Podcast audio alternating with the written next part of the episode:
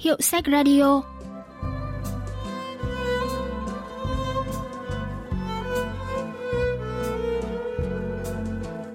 Thanh Tâm xin chào quý vị và các bạn. Mời quý vị và các bạn lắng nghe Hiệu sách Radio, chương trình giới thiệu những tác phẩm văn học đặc sắc và tiêu biểu nhất ở Hàn Quốc qua góc nhìn của các nhà phê bình văn học.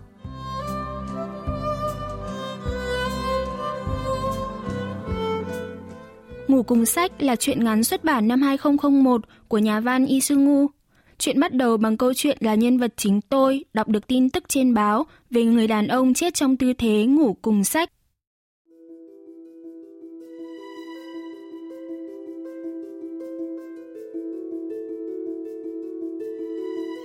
Sách xếp chồng lên nhau thành tòa tháp, chạm đến cả trần nhà, nhưng không chỉ có một mà tới 8 9, hoặc dường như là nhiều hơn 10 tháp sách.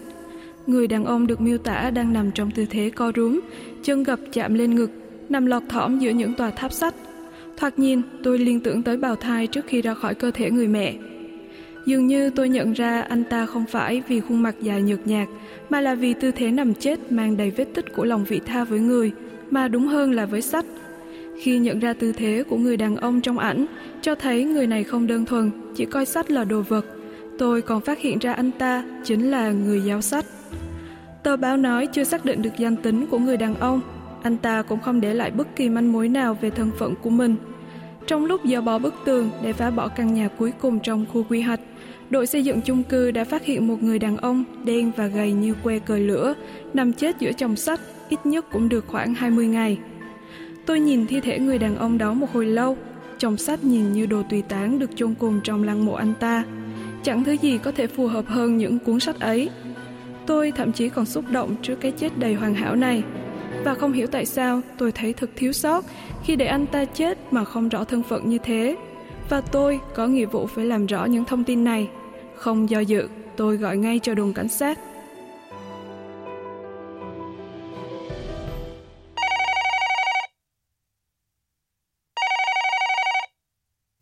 Nhân vật chính gặp được người đàn ông được nêu trong báo đúng một lần và từng cho anh ta ngủ nhờ một đêm. Rõ ràng đây chỉ là cuộc gặp tình cờ, nhưng nếu không một ai biết về thân phận của người đã chết thì nhân vật chính nghĩ mình phải là người lên tiếng.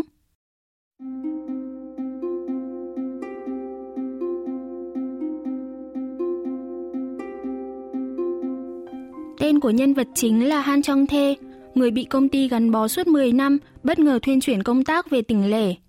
Han Trong Thê khi đó đang ly thân với vợ. Họ lấy nhau được 5 năm, anh muốn có con, nhưng vợ anh lại trì hoãn. Cô nghỉ việc và muốn tự kinh doanh. Mối quan hệ vợ chồng của họ đang đứng trước bờ vực thẳm.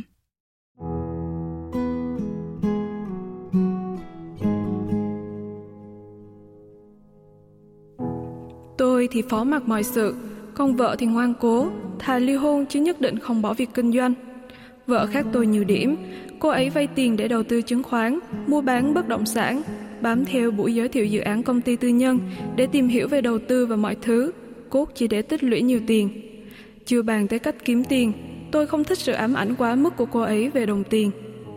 Tiền ở ngay trước mắt, chỉ cần giơ tay ra là hái được, làm sao có thể dừng lại. Tôi giải thích là có thể nhường cơ hội cho người khác cần hơn, nhưng chỉ càng làm vợ thêm thất vọng và làm theo ý muốn. Ngành công nghiệp giải trí là lĩnh vực kinh doanh hứa hẹn nhất của thế kỷ 21. Thời gian làm việc ngắn lại, con người càng có nhiều tiền thì lại càng cần nơi để tiêu tiền và giết thời gian. Anh cổ hủ quá rồi. Cứ nghĩ báo chí và sách là những nguồn thông tin hiệu quả nhất thế giới. Chính những người như anh mới không biết thế kỷ mới sẽ đi về đâu. Đó là lý do vì sao anh bị đào thải. Tôi bị coi thường, bản thân thấy cũng đáng bị coi thường. Tôi tức giận, chán nản với mọi thứ và ra khỏi nhà. Ngay cả việc ly thân, biết đâu cũng là một thủ đoạn không khôn ngoan của tôi, không cố giữ cho sợi dây gắn kết giữa hai vợ chồng, không bị đứt. Nhà phê bình văn học Chon So Young phân tích về quan điểm sống khác biệt giữa hai vợ chồng nhân vật chính.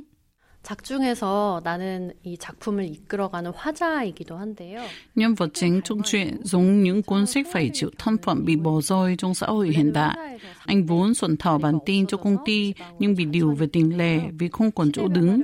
Anh cũng mâu thuẫn với người vợ đang nhanh chóng bắt kịp với sự biến hóa của thời đại và rồi bị đòi ly hôn. Nhân vật chính là người tin tưởng và luôn muốn giữ những giá trị quý giá của sách và báo chí, nhưng cũng là người tụt hậu, không bắt nhịp tượng với cuộc sống của thời hiện 된다.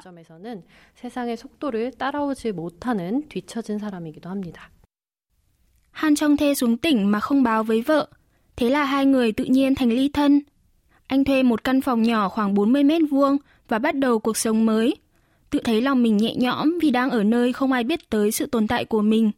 Và thế là anh vừa xử lý những công việc nhàm chán, đơn giản ở công ty, vừa sống những ngày bất lực, tránh mặt tất cả mọi người.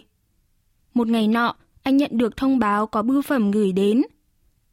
Chúng tôi đã mang bưu phẩm đến vào lúc 11 giờ 30 phút ngày 15 tháng 3, nhưng không gặp được người nhận nên chưa thể giao đồ. Nếu ngày 16 tháng 3 vẫn không gặp được người nhận, thì chúng tôi sẽ bảo quản ở bưu điện đến ngày 18 tháng 3.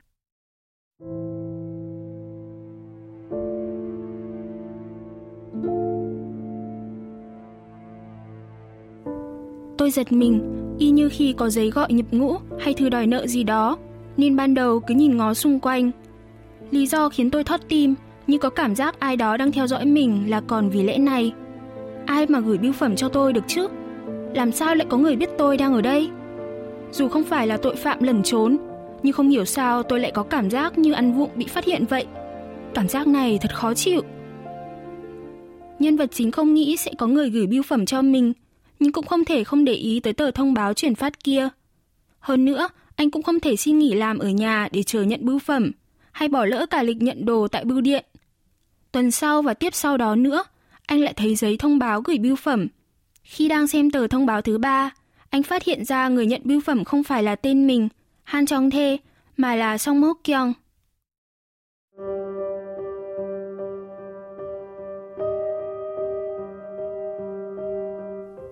Thật vô lý, nhưng tôi lại thở phào nhẹ nhõm, vì điều này chứng tỏ không có ai biết là tôi đang ẩn náu ở đây. Thế là tôi mạnh dạn vứt tờ giấy thông báo nhận bưu phẩm có tên Song Mok Kyong vào thùng rác. Nhưng một tuần sau đó, tờ giấy thông báo lại được gài ngay trước cửa ra vào nhà tôi như tấm bùa chú vậy. Thật khó diễn tả, nhưng tôi lại cảm thấy như có một luồng gai gai lạnh lạnh cứ phả sau gáy, không thể dễ dàng ngó lơ. Tôi thầm hỏi, liệu đây có phải là một điểm báo gì đó chăng? Sau nhiều lần nhận được giấy báo, nhân vật chính quyết định tìm người có tên là Song Mo Kyung để báo tin về món bưu phẩm kia.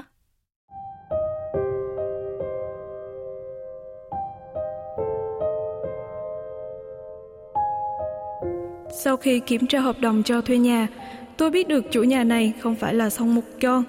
Khi tôi gọi điện hỏi thì chủ nhà buông sỏng hỏi lại, có người mang hộ như vậy sao? Tôi giải thích chuyện bưu phẩm thì lại bị hỏi vặn, anh có biết nội dung bưu phẩm không? Tôi đâu có trực tiếp nhận đâu mà biết nó là cái gì. Nghe câu trả lời của tôi, chủ nhà lại vặn vẹo. Anh không biết nó là cái gì thật à? Địa chỉ ghi trên giấy có đúng không? Đúng. Hay là người thuê căn nhà này trước tôi tên là Song Mục Kyung? Uhm, người trước tên là gì nhỉ? Ông không nhớ sao? Hình như là có hợp đồng thuê nhà cũ. Ông thử tìm lại xem.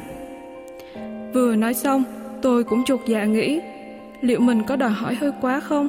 Thì y như rằng chủ nhà bật lại. Có nhất thiết phải thế không? Giọng ông ta đầy vẻ bực dọc, tôi lại hạ giọng năn nỉ. Ông kiểm tra giúp thì tốt quá. Chỉ cần gửi trả lại bưu phẩm đó về nơi gửi là được cơ mà. Vậy 30 phút sau anh gọi điện lại nhé. Người chủ nhà nói như ra lệnh rồi cúp máy. Tôi chờ đúng 30 phút rồi gọi lại. Người chủ nhà nói chuyện với giọng nhã nhặn hơn. Đúng là người thuê trước tên Song Mục Chon. Có cách nào liên lạc với anh ta không? Nói xong, tôi nhận ra là mình lại chọc tức ông chủ nhà. Cái đó làm sao tôi biết được? Ông ta cười trừ rồi lại thét lên. Đầu dây bên kia phát ra âm thanh choe choé như cú tát vào má rồi tắt phụt. Nhân vật chính ban đầu cho rằng thái độ của người chủ nhà là thiếu lịch sự, vô lễ. Nhưng đúng là ông ta không có nghĩa vụ phải biết cả địa chỉ của người thuê nhà đã chuyển đi. Không thể yêu cầu bất cứ người chủ nhà nào về việc này. Nếu hỏi văn phòng phương thì liệu có biết được địa chỉ chuyển đi của anh ta không nhỉ? Nhưng nhân vật chính cũng không thể đến văn phòng phường trong giờ làm. Vậy là anh cũng dần quên đi người có tên là Song Mok Kyung. Đúng một tuần sau đó, giấy thông báo nhận bưu phẩm lại được gửi đến. Nhân vật chính suy nghĩ một hồi, rồi quyết định sang nhà hàng xóm để dò la tin tức.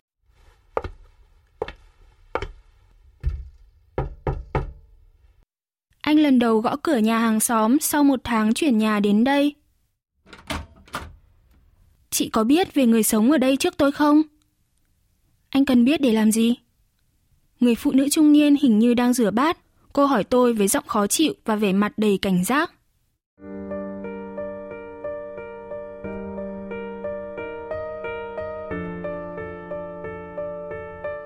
Tôi không khó chịu vì biết thái độ cảnh giác này là hoàn toàn hợp lý.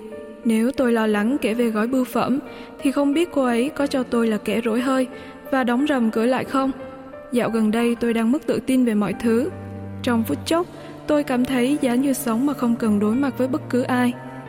Chắc là sách đấy. Thấy tôi ngơ ngác không hiểu chuyện gì, người phụ nữ chợt thở dài khó hiểu rồi đột nhiên đề nghị. Anh vào đây một lát nhé. Tôi bất ngờ trước lời đề nghị này và đang lúng túng không biết phải xử trí ra sao thì người phụ nữ đã xoay người lại bước vào trong.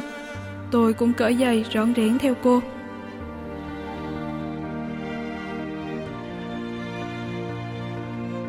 Sau đây, giáo sư Bang Min Ho thuộc khoa ngữ văn trường Đại học Seoul sẽ giải thích về động cơ của nhân vật chính, một người vốn sống cuộc đời tẻ nhạt, thiếu nhuệ khí và sức sống, nhưng lại xông xáo đi tìm tung tích của người lạ mặt có tên là Song Mo Kyung.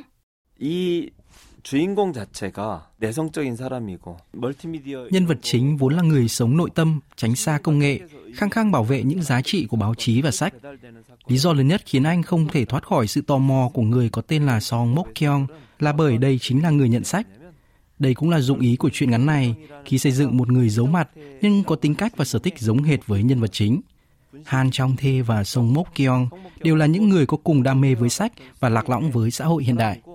이 멀티미디어 시대에 적응하기 참 어려운 그런 사람이라고 할 수 있죠.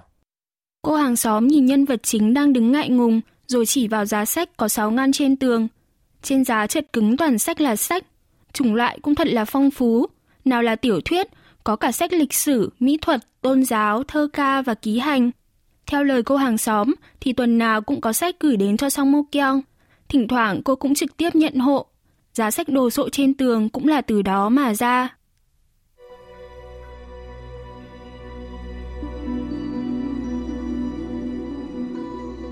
Cô hàng xóm mân mê giá sách và nói Đây là những thứ anh ấy để lại là anh Song Múc Chon phải không ạ? Vâng, anh ấy tên là Song Múc Chon Vậy anh ấy tại sao lại... Anh ấy muốn hỏi là tại sao đồ của anh ấy lại gửi ở nhà tôi đúng không? Tôi gật đầu xác nhận Vì sách này đã trở thành thứ vướng chân Nên thích thì tôi có thể lấy thoải mái Anh Song Múc Chon nói thế ư? Không, là em anh ấy. Tại sao người em lại tự ý dọn đồ của anh trai như thế? Thế anh không biết à? Cô hàng xóm cứ rút ra rồi đặt sách lại lên gá nhiều lần. Khi tôi hỏi có chuyện gì, thì cô trả lời, Anh ấy chết rồi. Câu trả lời gọn bưng khiến tôi thoáng có cảm giác như cô ấy đang tuyên cáo về cái chết của ông Song Muk Kyon.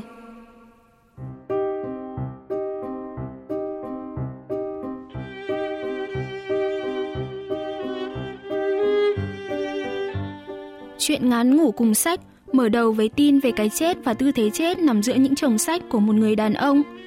Toàn bộ phần sau của chuyện là quá trình nhân vật chính đi tìm hiểu và gợi mở những ký ức về người đàn ông này.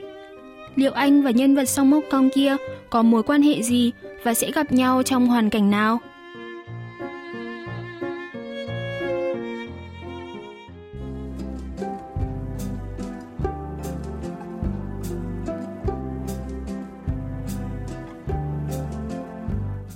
Bạn vừa tìm hiểu chuyện Ngủ cùng sách phần 1 của nhà văn Yi Chuyên mục Hiệu sách Radio xin cảm ơn sự quan tâm theo dõi của các bạn. và xin hẹn gặp lại vào thứ ba tuần sau để theo dõi tiếp diễn biến của chuyện nhé.